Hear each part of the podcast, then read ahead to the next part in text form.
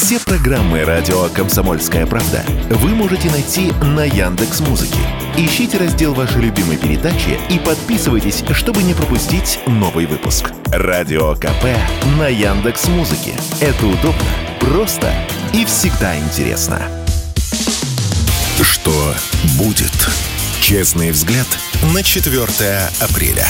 За происходящим наблюдают Игорь Виттель и Иван Панкин.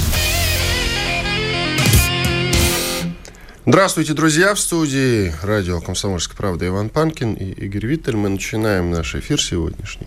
Называется он «Бахмут наш. Что будет дальше?». Мы целенаправленно пока не говорим Артемовск, потому что пока что до конца город не взят, он взят юридически. Но сейчас мы подробнее об этом поговорим. А для начала я напомню, что на нашем канале радио «Комсомольская правда» в YouTube идет прямая видеотрансляция. На канал подписывайтесь, по трансляции ставьте лайк, обязательно работает чат. В середине, в конце этого часа и в середине следующего, во время больших перерывов, будем отвечать на ваши вопросы. Ну и в разделе комментариев, жалобы, предложения, темы гостей для эфира оставляйте, пожалуйста. Работают все наши соцсети, от ВКонтакте до Одноклассников. И, соответственно, есть у нас канал в Телеграме. Подписывайтесь, вступайте в группы, обязательно там дублируется видеотрансляция. На всякий случай вам говорю. Так, ну, теперь про Бахмут, он же Артемовск. Пока не Артемовск, на всякий случай говорим, мы люди суеверные. Поэтому все-таки Бахмут мы в названии оставили. А, ты только что мне перед эфиром сказал важную вещь, что это перелом в войне. Я не совсем это имел в виду. Скорее, ну, не Бахмут перелом в войне, а вот то, что... Общая обстановка общая э, остановка, обстановка да, на фронте и э, вот то, что сейчас э, подряд. Зеленский сказал следующая неделя, Сальван, Сальван сказал, что, дескать, чуваки, хрен вам они НАТО, если не победите. Белый дом призвал а, Киев контрнаступлению, примерно так это звучало. В общем, Зеленский анонсировал контрнаступление. Да, вот я уже сказал, да, Зеленский анонсировал. А, скорее всего, значит, если они попытаются, и это у них не получится, в общем, это можно сказать, что все. На этом, скорее всего, поддержка Украины закончено. В общем, если посмотреть э, там на Соединенные Штаты, то, в общем, в Конгрессе некоторые конгрессмены, их, конечно, не большинство, но достаточно значительные, скандальные а конгрессмены кричат, слушайте, ну, извините, у нас долг 31 триллион внешний, а вы помогаете Украине зачем? Да, то есть как бы вот эта вся э, парадигма, что Украина это форпост Запада перед э, гад, гадским мордором и орками, она начинает тихонечко терпеть крушение, потому что люди как бы очень э, радуются, конечно, таким заявлениям, чувствуют, всем приятно себя чувствовать в белых одеждах, но нет. А, в общем, голоса недовольные раздаются. И вот что любопытно, а, бывший министр, по-моему, экономики, она Австрии вдруг сказала, или вообще вице-канцлер, не, не помню ее точно. Большой точно, человек. Большой человек австрийский, да, сказал, как всегда бывший, сказал, слушайте, а вы вообще никогда не задумывались? Кстати, я вот никогда не задумывался, что будет, ну, сейчас же как бы в Америке все строилось на дешевых кредитах, да, низкая процентная ставка, что помогало развиваться сланцевому, развитию сланцевых энергоносителей. А говорит, ну, сейчас же уже этого не будет, и, соответственно, американцы захотят еще и компенсировать, ну, ты слышал, да, мы вчера обсуждали, а, то, что ОПЕК плюс решил снизить добычу нефти, да, они это решат компенсировать. И, знаете, американцам самим не будет хватать э, жирного природного газа, и не будут они его экспортировать в Европу, или будут экспортировать намного дороже. Вот что Европе тогда делать-то? И, в общем, действительно, как говорят, э, знаешь, э, юные девочки после просмотра какого-нибудь банального фильма заставляют задуматься. Так вот, заставляет задуматься. Именно поэтому я считаю, что да, вот это, э, и вчера, кстати, один из наших гостей говорил, вот это вот окопное противостояние, оно не может быть надолго в условиях современной войны. Оно есть, во-первых, и исторические прецеденты, а сейчас что-то должно произойти либо наше большое наступление решительное. Вот, знаешь, э, там один человек, которого я страшно не люблю, и не хочу сейчас называть его имени, но вчера достаточно много писал в телеге и вчера, и позавчера по поводу того, что у нас очень, э, наша нынешняя власть, у нее очень большое долготерпение. Вот мы все возмущаемся, почему не следует немедленный ответ, как при переходе красных линий. Мы сейчас там всякие витали кричат, давай там тактическим ядерным оружием. Все возмущаются. Он говорит, а вы просто плохо понимаете, наша власть очень долго запрягает, не очень большое долготерпение. Но когда до нее, наконец, лопается терпение у нее, то, в общем, ответ может быть настолько асимметричный, что не, понадо, э, не понравится это совсем той стороне. Мало не покажется. Да, и это он даже до всякого убийства татарского говорил про противостояние у Киева-Печерской лавры о том, что как бы мы как-то вроде бы кажется, что сглотнули, а нет. Э, ну, я, я вот тоже очень надеюсь на какой-нибудь уже решительный, резкий удар без оглядки на Запад. Ты вчера сказал, что этого как бы, ну, наверное, не стоит. Э, это будет плохо, это будет жестко, так не надо, мы не хотим ядерного первого. Ну, конечно, не хотим. Ну, в общем, суть потому, что мы до сих пор не нанесли каких-то решительных кровавых ударов, я надеюсь, что они впереди. Так я же о чем говорил? Не то, что я не хочу, потому что я об этом не думаю, я человек маленький, а я анализирую. И я уверен, что никто не будет наносить тактический ядерный удар, даже тактический ядерный удар. Более того, никто не будет брать в блокаду ни один большой город. Я просто в этом уверен. Слушай, ну не вот... то чтобы надо или не надо, это решать командованию. Но Владимир Путин, учитывая, что он родом из Петербурга, ни за что не пойдет на блокаду большого города типа Харьков или Киев. И ни за что он не пойдет на бомбардировки какого-то большого города. Вы представьте себе картинку большого горящего города, который отбомбили за счет ковровых бомбардировок. Вы представляете себе эту картинку? Ты Представьте. Знаешь... Вы как считаете, зная Владимира Путина уже 20 лет, пойдет он на это? А я тебе хочу сказать, что Владимир Владимирович Путин не простит никому теракт в своем родном городе. Я, ну, я надеюсь на это. Вот. Я надеюсь. Кстати, а давай, вы... давай уточним немножко. Очень важно да, уточнить, что Владимир Путин, раз уж к слову пришлось, э, орден мужества вручил Владимиру Татарскому, разумеется, посмертно это да. произошло. Ну, раз уж мы на эту тему заговорили, давай тогда свежие новости буквально двумя словами. Во-первых, давай, давай, да. переквалифицировали в теракт, все-таки мы вчера Ну, мы программа спорим. называется «Как? Что будет?» вот. А Мы я... вчера взяли на себя ответственность назвать это терактом, еще да, до того, все, как было все правильно, значит, теракт. А, переквалифицировали, задержали таки Дарью Трепову. Вот мы с тобой вчера после эфира еще тоже долго продолжали спорить. Я говорил, а как же вот это вот вчера всплыло у Романа Романова в телеге, что э, вроде как пострадавший уроженец Ивана Франковска находится в больнице. Не пострадавшая, а исполнительница. Но, в общем, в результате задержали Дарью Трепову, которая во всем созналась. Правда, сказал, я все попозже расскажу. А пока, когда ее спросили, ну, для тех, кто не видел этот ролик, э, первое же видео с момента задержания, она сказала, за что вас задержали? За нахождение на месте убийства Владлена Татарского. Что меня по-прежнему смущает, еще пару слов скажу. А, я, те, кто видел уже вот совсем свежие видео самого момента теракта, уже, к сожалению, наши коллеги постарались. Мне это, конечно, не очень нравится, слитое видео вот самого взрыва. Значит, она вручает, он ей говорит, э, Настя, называя ее Настя, так как она представилась, садись сюда на сцену. Она говорит, не-не-не, я, я скромно тут за свой столик. И она уходит – в зону поражения. То есть э, вот... Э, из зоны поражения она уходит. Нет, она уходит из зоны прямого поражения, но та, находится по-прежнему в зоне поражения. Если ты видел, она садится справа от сцены. Ну, там, да, где да, взрывается, в принципе. А при этом на ней, как я видел на видео, не царапина. А что еще э, важно, значит, она сказала, что она ничего не знала, ее использовали. А хорошая версия, ну, тут тогда только остается поверить в то, что она абсолютно невероятная идиотка, что ее просто попросили, у нее, ее наняли на работу какие-то украинские журналисты, она некоторое время передавала посылки.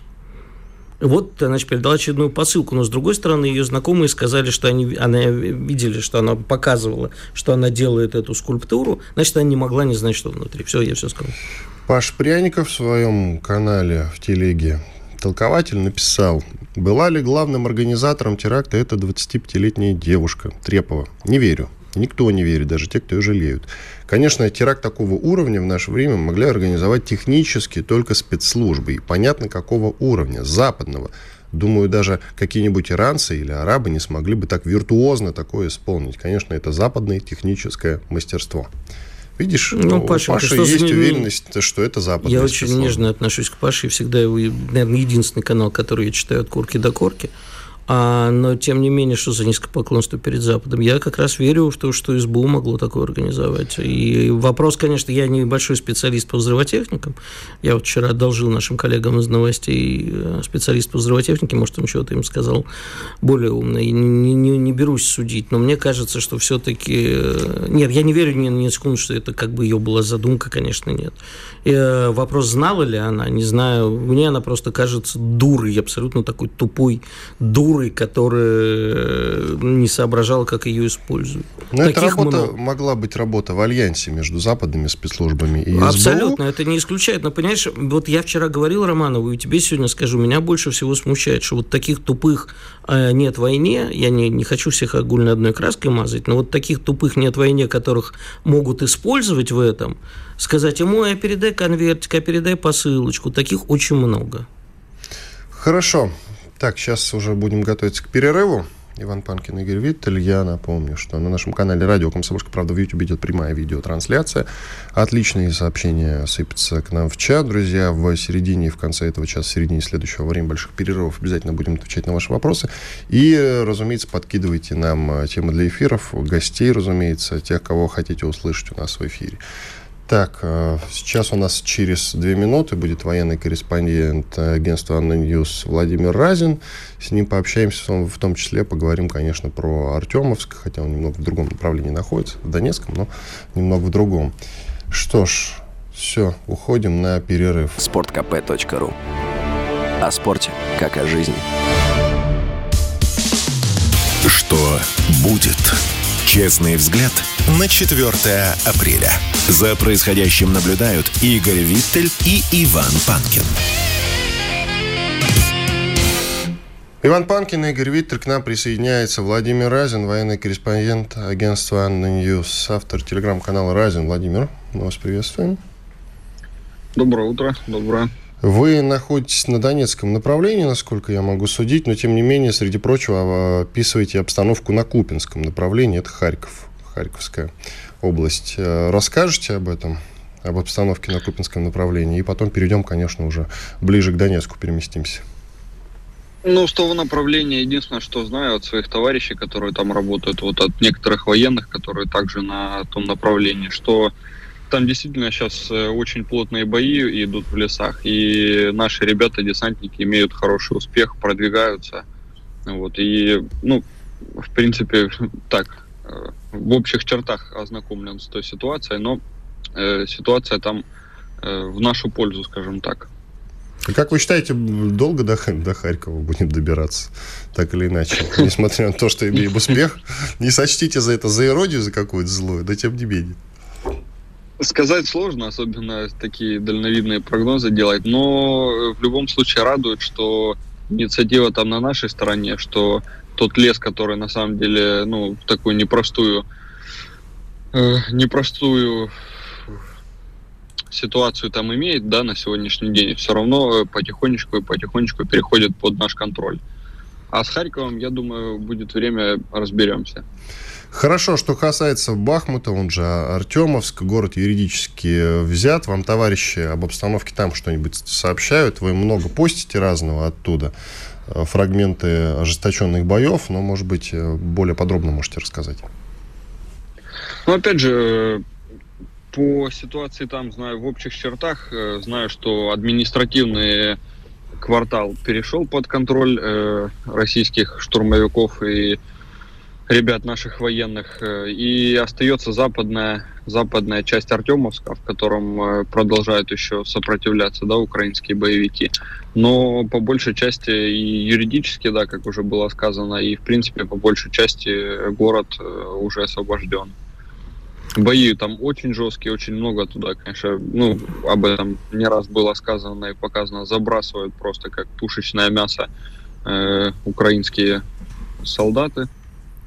А... Ну, ситуация также под нашим контролем. Ну, скажите, пожалуйста, вот Владимир Рогов, это член Главного совета военно-гражданской администрации? Нет, нет, нет, он, он состоит в движении, мы вместе с Россией, да? к совету не имеет отношения. Да, почему-то вот угу. наши коллеги пишут про него именно так. Врут. Врут, хорошо. Ну, журналисты, что с ним взять? А, так вот, скажите, пожалуйста, пишет об уничтожении российскими военными э, базы наемников на территории, контролируемой ВСУ, и прям пишет про иностранный легион. Я не знаю, он имеет в виду французский иностранный легион, либо просто... Э, наемников, скорее всего. Просто. Наемников. А скажите, а насколько вообще много вы видели, слышали, знаете о наемниках, которые принимают участие? Ну вот в Донецком направлении Маринка и Авдеевка хотя бы. Видели, слышали? И по Маринке, по Авдеевке присутствие их там есть однозначно. Вот по Маринке это постоянно идут радиоперехваты, это грузинский язык и английский язык в основной массе. Под Авдеевкой буквально недавно позицию ребята наши штурмовали, вот снимали видео, как э, находили там с польскими флагами погибших, э, с грузинскими нашивками также. То есть, но при всем при этом нужно сказать, что вот этот случай, когда в окопе на Авдеевском направлении нашли э, с польской нашивкой и с грузинской нашивкой э, военного, очень редкий случай. Почему? Потому что накрыли прям передок, да, и наши ребята за, зашли в этот окоп, где, собственно, нашли погибших. И э, редкий случай, когда именно иностранцы находятся на самой передней, на самой передней линии. В основном это Э, они вступают в бой как э, такая группа быстрого реагирования, допустим, да, на случай штурма нашими военными опорного пункта или э, очередной позиции, да, и когда наши ребята на нее заходят, они предпринимают попытки вот в первые сутки отбить эту позицию и в основном бросают туда именно вот таких иностранцев. Причем, если они несут потери, они опять же бросают Э, очередную группу для того, чтобы вытянуть или двухсотых, или трехсотых иностранцев. В свою очередь на э, украинских там двухсотых, трехсотых, ну, раненых, погибших совершенно никто внимания не обращает, они как там были на поле боя, так они и остаются, их никто не пытается забрать. А кто эти люди? Это наемники, это добровольцы, это иностранные инструкторы, которые работают с ведома иностранных государств и отправлены туда своими правительствами? Ну, скорее всего, я думаю, что именно вот как инструкторы, да, которых там отправляют, они на переднюю линию опять же редко заходят. Они, ну, находятся, может быть, вблизи передней линии, в каком-нибудь там командном пункте, э, как-то подсказывая, да, там и обеспечивая какое-то управление там штабом. А именно на передовую, думаю, что попадают как раз-таки вот такие вот э, наемники, наемники или люди, которые, ну, я не знаю, наверное, которым там скучно живется, они там на сафари решили приехать, таких как бы очень много было замечено. Плюс вот с ребятами, со снайперами общался, вот они говорят, что, опять же, да, э, приезжают с Запада иностранцы, Э, обвешаны просто всем, чем только можно. Там и прицелы, и винтовки там на миллионы вообще рублей. И для них это как развлечение. То есть они, допустим, там сидят у себя, не знаю где, в Америке, там в Англии, неважно где, занимаются стрельбой, да, ну, просто для себя ездят, там в тиры стреляют, стреляют. Потом в какой-то момент становится им скучно, и они с этим всем оборудованием приезжают э, в любую, в принципе, точку, где идет война, это не только Украина сейчас, и не только там Донецк, э, месяц, два, три занимаются и едут обратно домой продолжать свою мирную жизнь. Вот таких случаев тоже здесь было достаточно. Владимир, что касается Авдеевки, это как раз вот э, ваше направление – я слышал, что там нас, ну, уже давно как бы э, ждут сложные бои, что называется, идут сложные бои, и они и дальше нас там ждут. Вот в чем проблема, трудности взять Авдеевку? Насколько я знаю, конечно, город можно назвать крепостью с бетонными укреплениями, и ходят слухи, что он соединен э, с соседним селом, кажется, Спартак называется, подземными переходами для скрытой переброски войск противника. Что-то об этом скажете? Ну, про э, вот такие вот подземные скрытые переходы, мне кажется, это не сильно правда, потому что эти э, истории ходили еще во времена боев за аэропорт, еще 15-16 год, и ну, я вживую их не видел. Я даже кадров не видел из э, подобного рода подземных переходов, переездов и так далее. Э, по поводу сложности боев, э, действительно сложность заключается в том, что если взять Маринку, допустим, да, э, то Маринка это ну, фактически Донецк. То есть ты не ощущаешь переезда из Донецка в Маринку, да, ты сразу из жилой застройки попадаешь в жилую застройку.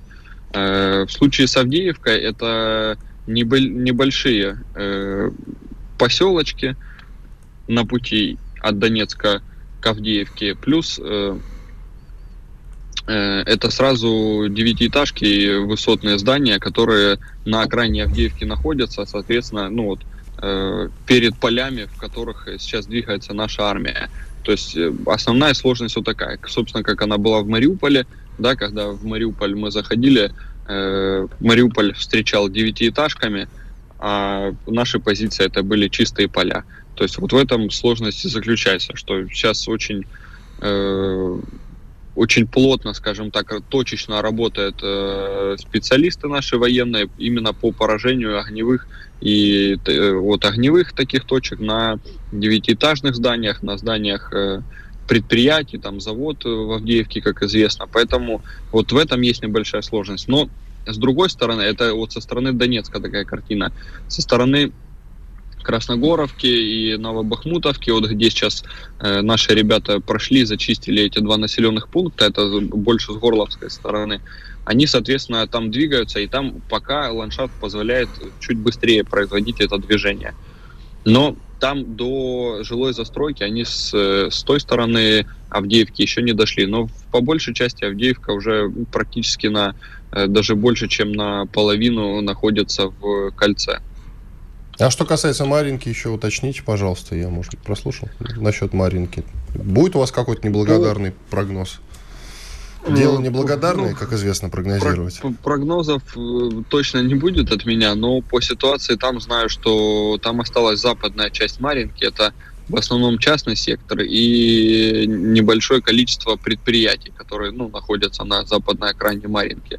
То есть с многоэтажками практически разобрались, э, ну, как таковых огневых точек в них уже нет, там происходит зачистка, это центр Маринки. Ну, от многоэтажек уже, в принципе, ничего не осталось, потому что это пятиэтажка, в каждом окне это была или э, снайперская точка, или гранатометчика точка, поэтому буквально там со 100 метров танки и БМП просто разбирали каждое такое окно. Э, поэтому остается в Маринке только западная часть, э, западная часть, частный сектор и предприятия. Насколько э, они там успели укрепиться, вот ребята говорят, что ну успели все-таки, помимо того, что э, 10 секунд только, на, Владимир, коротко, пожалуйста. Да, на территории предприятия и так бетонное укрепление есть. Так за 8 лет под прикрытием ОБСЕ это неоднократно говорилось, и ребята это замечали.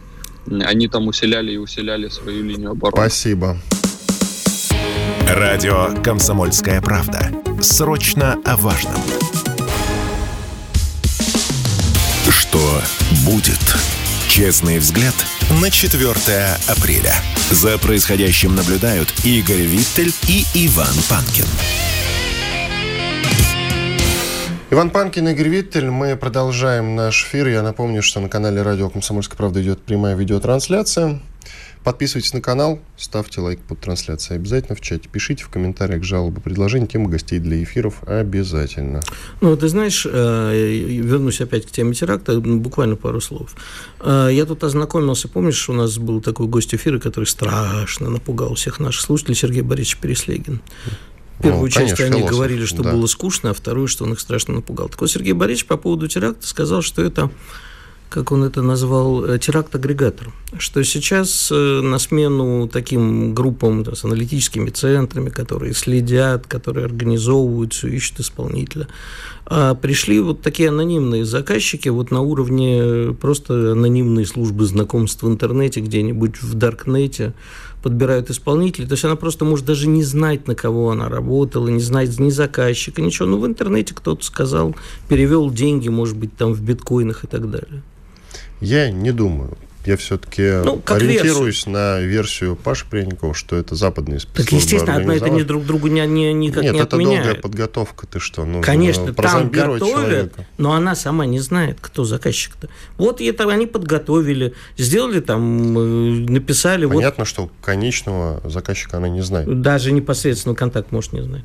Но это вряд ли. Я ее не выгораживаю, просто как одну из версий. К нам присоединяется Алексей Пилогов, военный эксперт, президент Фонда исторических исследований оснований. Алексей Евгеньевич, здрасте. Здравствуйте, доброе утро.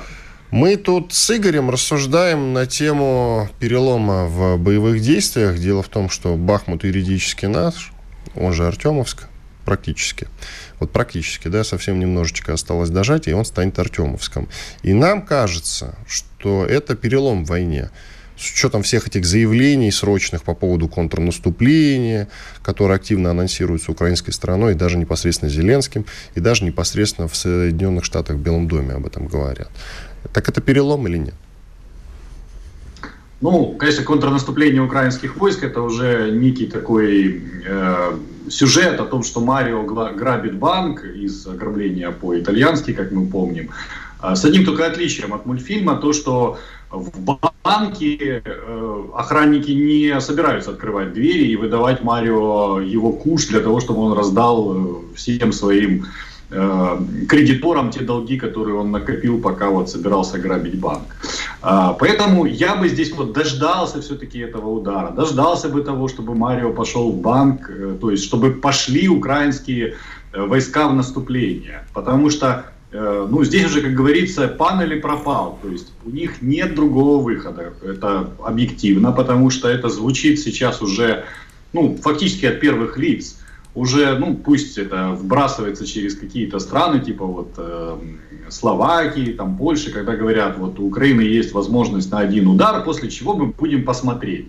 Ну, будем посмотреть, это значит прекратим Э, активно поддерживать э, украинскую армию, прекратим э, активно поддерживать украинское государство и будем искать выходы на какое-то перемирие, как минимум, с Россией. Потому что у НАТО есть свои проблемы, нужно разворачивать военную экономику, и они это делают мощно, но очень медленно по сравнению с Россией. И, соответственно, в какой-то момент они отстают. Вот как раз у них этот провал ожидается Э, в, скажем так, второй половине этого года. То есть там уже, как мы знаем, фонд мира во главе с главным садоводом Барелем, он уже теперь а, артиллерийские заряды собирал по всему миру. И вот они собрали этот миллион, ну, цифра вроде как огромная, но Э, если судить по письму Резникова, для наступления Украине нужно 250 тысяч э, за две недели снарядов. Ну, вот, то есть Но они вот... 7 тысяч в день используют, в сутки имеется в виду. Мы, ну, 2, мы 20 э, тысяч Это сейчас они используют при обороне 7 тысяч, а при угу. наступлении нужно использовать в разы больше. И, соответственно,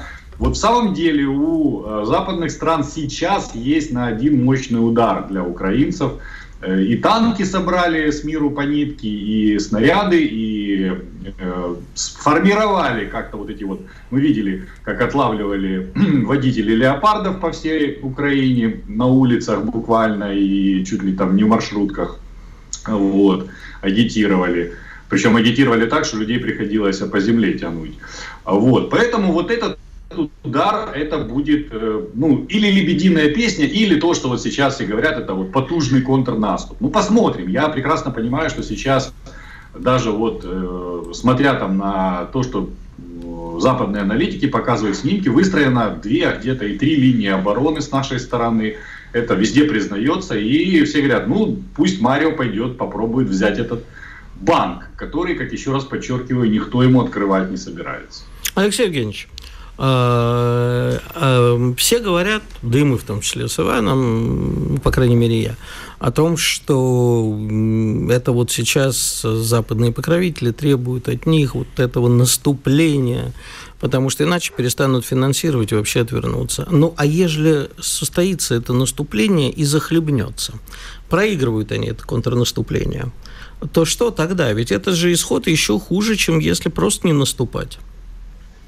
Нет, ну, конечно, это исход хуже. И стоит понимать, что после такого контрнаступления возможности, контрвозможности появляются уже у нас. Причем, если сейчас это вот такие локальные успехи, как э, взятие Солидара, взятие Артемовска, то в случае, если Украина сейчас истратит свои, ну, скажем так, честно, э, собиравшиеся полгода резервы, то после этого восстановить вот эту тысячекилометровую линию фронта будет крайне затруднительно для украинской стороны.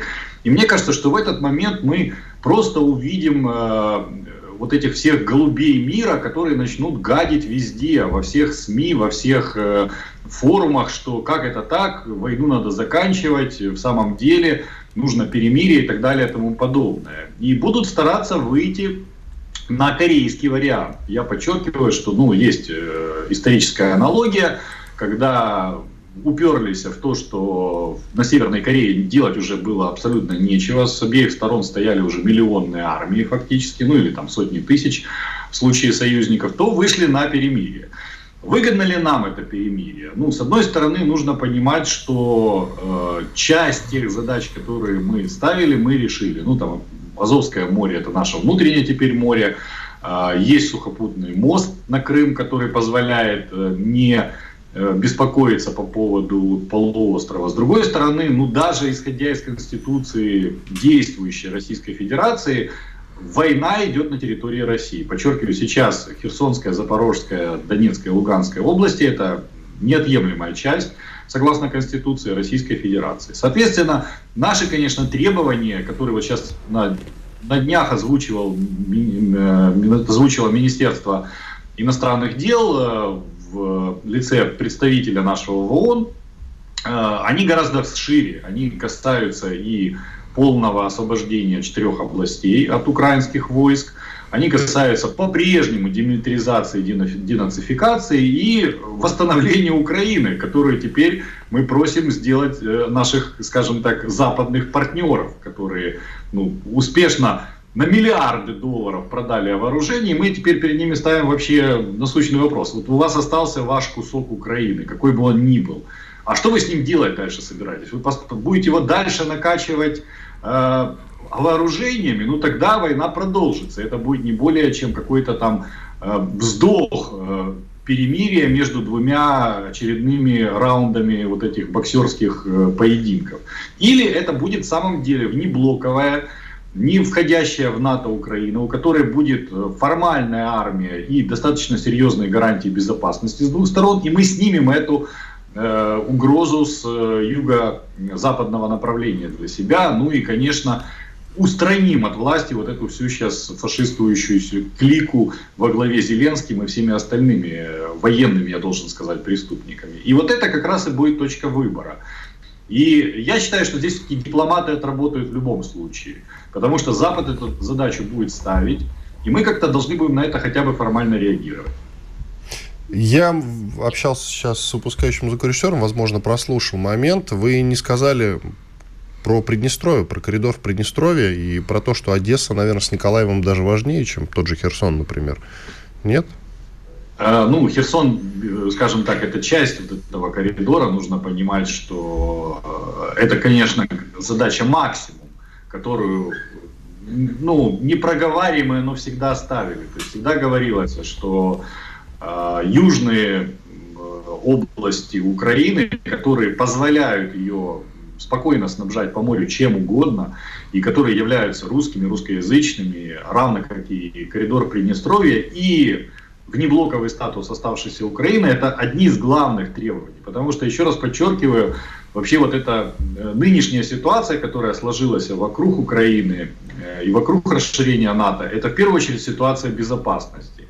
И если мы сейчас останавливаемся ну, на тех вот э, рубежах, которые сейчас прописаны в нашей Конституции, то Соответственно, да, возникает вопрос Молдавии, которая стремится уже фактически открыто в унию с Румынией. А как можно осуществить унию с Румынией, имея э, ну, неподконтрольный Кишиневу анклав? Конечно, невозможно. И э, сейчас э, Кишинев официальный, я считаю, что он будет э, ставить этот вопрос, вот этого замороженного уже с 93 -го года конфликта, э, бросая фактически Молдавию ровно таким же образом, как это произошло с Украиной, в горнило гражданской войны. И Сделаем паузу, Алекс. Да, я понял, что нам придется, конечно, вмешаться. Алексей Анпилогов, военный эксперт, президент Фонда исторических исследований «Основания». Сейчас продолжим через две минуты наш разговор. Радио «Комсомольская правда». Мы быстрее телеграм-каналов. Что будет? Честный взгляд на 4 апреля. За происходящим наблюдают Игорь Виттель и Иван Панкин.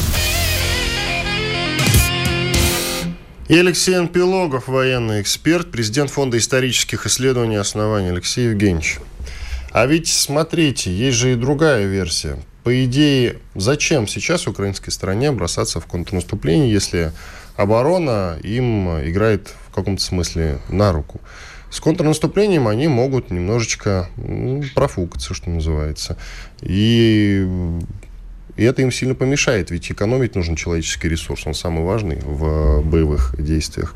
Им куда выгоднее, я вот накануне об этом говорил, еще до того, как произошел теракт в Питере, им выгоднее устраивать вот такие вот небольшие вылазки, теракты чем а, большое какое-то контрнаступление, которое они к тому же как-то навязчиво уж слишком анонсируют постоянно. Хотя мы знаем, что в условиях боевых действий никто о своих планах не сообщает. И тем не менее, что-то кричат э, из каждого утюга. Контрнаступление, контрнаступление. Не кажется ли вам это странным? Нет, это не, не кажется странным, потому что если бы мы э, с другой стороны имели исключительно Киев, то есть одну Украину, как со своими национальными, подчеркиваю, интересами, то вообще как бы рисунок этой войны был бы совершенно другой. То есть тот момент, когда бы закончилась украинская армия, вот образца 2022 года с танками там Т-64, с советскими бронетранспортерами, э, та вот кадровая армия, которая была там на момент э, начала СВО, то мы бы уже сидели за столом переговоров. И более того, мы за этот стол сели, когда ну, стало понятно, что российская армия достаточно сильна для того, чтобы взять и освободить там значительные территории Украины. Это, напомню, произошло в Стамбуле э, в начале марта еще прошлого года. Но за Украиной стоят западные страны, для которых вот даже нынешний статус-кво это поражение.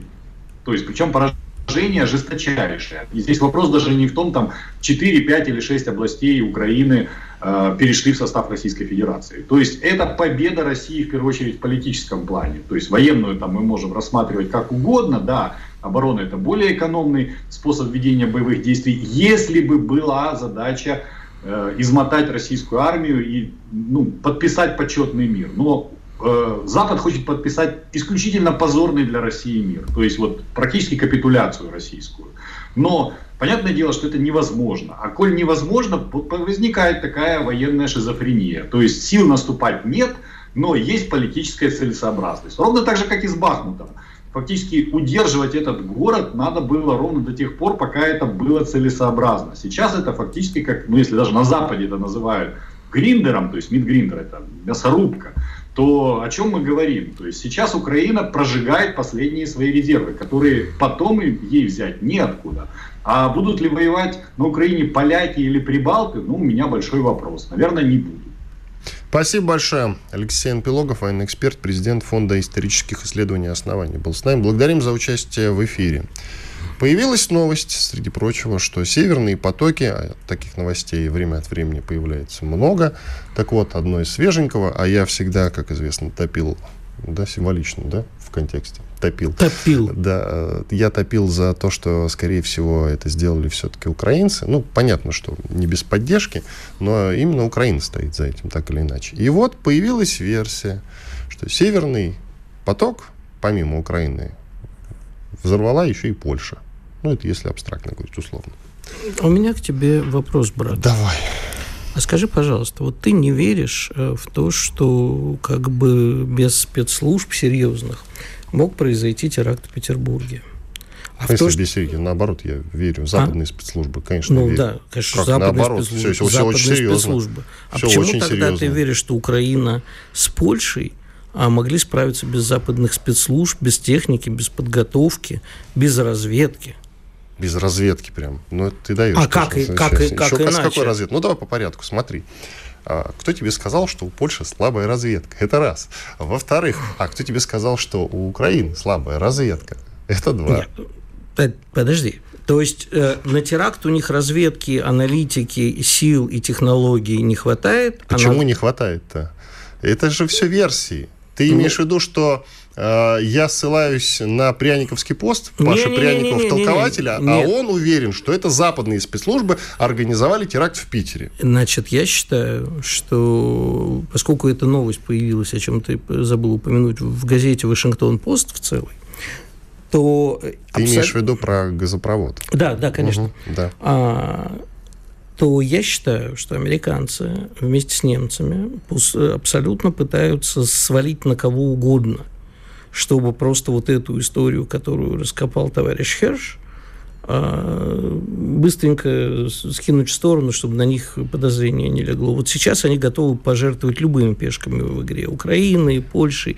Я не верю, что украинцы сами справились, даже вместе с Польшей. Ну, смотри, как Кишка версия. тонка. Угу. Как Какая-то Кишка я... точно не, не тонка? Какая-то яхта, которую они за миллион арендовали. Забытая очередная визитка Яроша. То есть там э, паспорт... Там не было забытой визитки Яроша, но да, были волосы обнаружены какие-то. И еще какие-то. Это не я. Это точно не я. Значит, если волосы, это не я. И визитка Яроша была обнаружена в другом месте. Надо сказать, что ну, это условно. Ярош запрещенный в России персонаж, как известно. На всякий случай проговорим. Вопрос, давай, вопрос-ответ коротко. Кто главный пострадавший? А, после взрыва газопровода. Германия. Страна. У Польши и Украины с Германией какие отношения? Хреновые. Бинго. Ну, слушай, ну знаешь, это так можно что угодно. Я не говорю, что твоя версия не имеет права на существование. Это не моя версия. Версия, как ты сам сказал, газеты Вашингтон-Пост. Я лишь говорю, что, скорее всего, действительно, не без Украины, прямо скажем, обошелся этот теракт. И Польша, в принципе, очень вписывается вот в эту картину. А я не знаю, я, извини, не нырял и взрывчатку не закладывал. А ты умеешь? Я нет, нет, нет, я уже на двух, э, там, на трех метрах в глубине, у меня уже все взорвется голова. Да я даже, даже на полметра не занырну, ты что? Ну вот.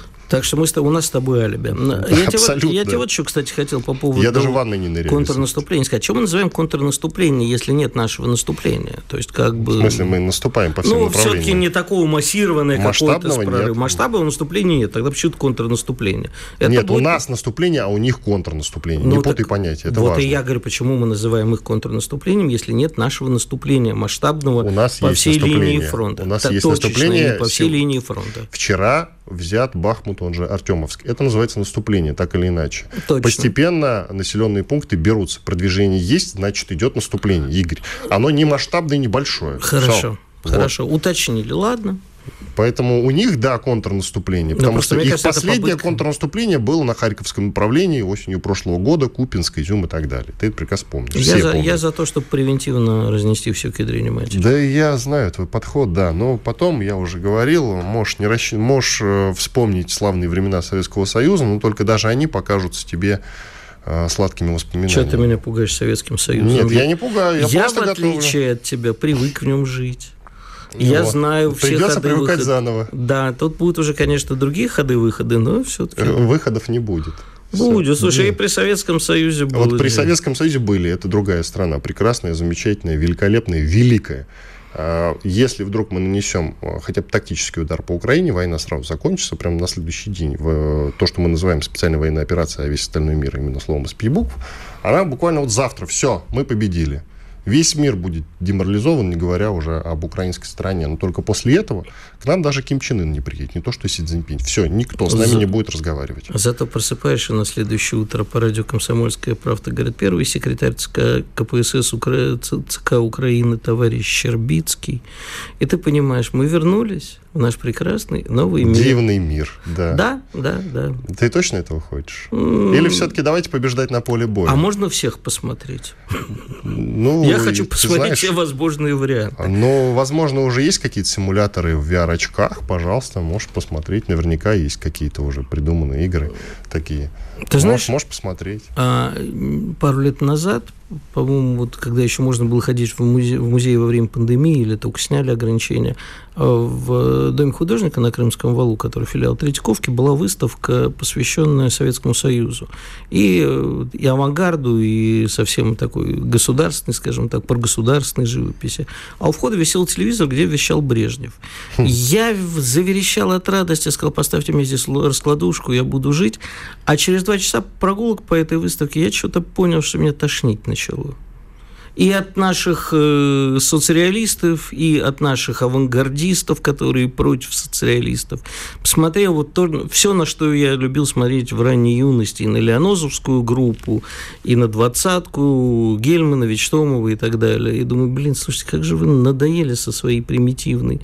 Кабаков с Булатовым и так далее. Вот это вот все я понял, что меня тошнит в этом натужном противостоянии. Так что не знаю, хочу или нет.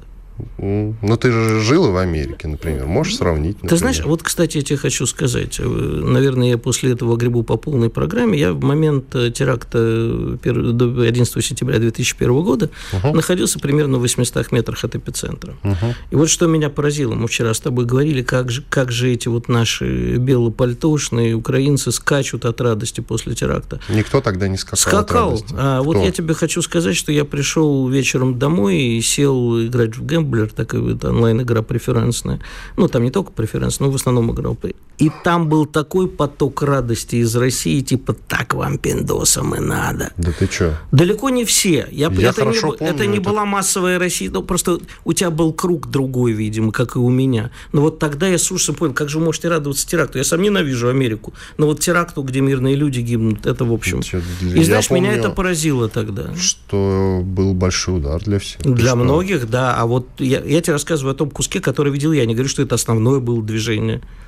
Иван Панкин, Игорь Виттель. Сделаем большой перерыв. Пообщаемся сейчас с теми, кто нам пишет в YouTube. В начале следующего часа мы вернемся. Чтобы получать еще больше информации и эксклюзивных материалов, присоединяйтесь к радио «Комсомольская правда» в соцсетях – в отечественных социальных сетях. Смотрите новые выпуски на Рутьюбе, читайте телеграм-канал, добавляйтесь в друзья ВКонтакте, подписывайтесь, смотрите и слушайте. Радио «Комсомольская правда». Самая оперативная и проверенная информация в эфире и соцсетях.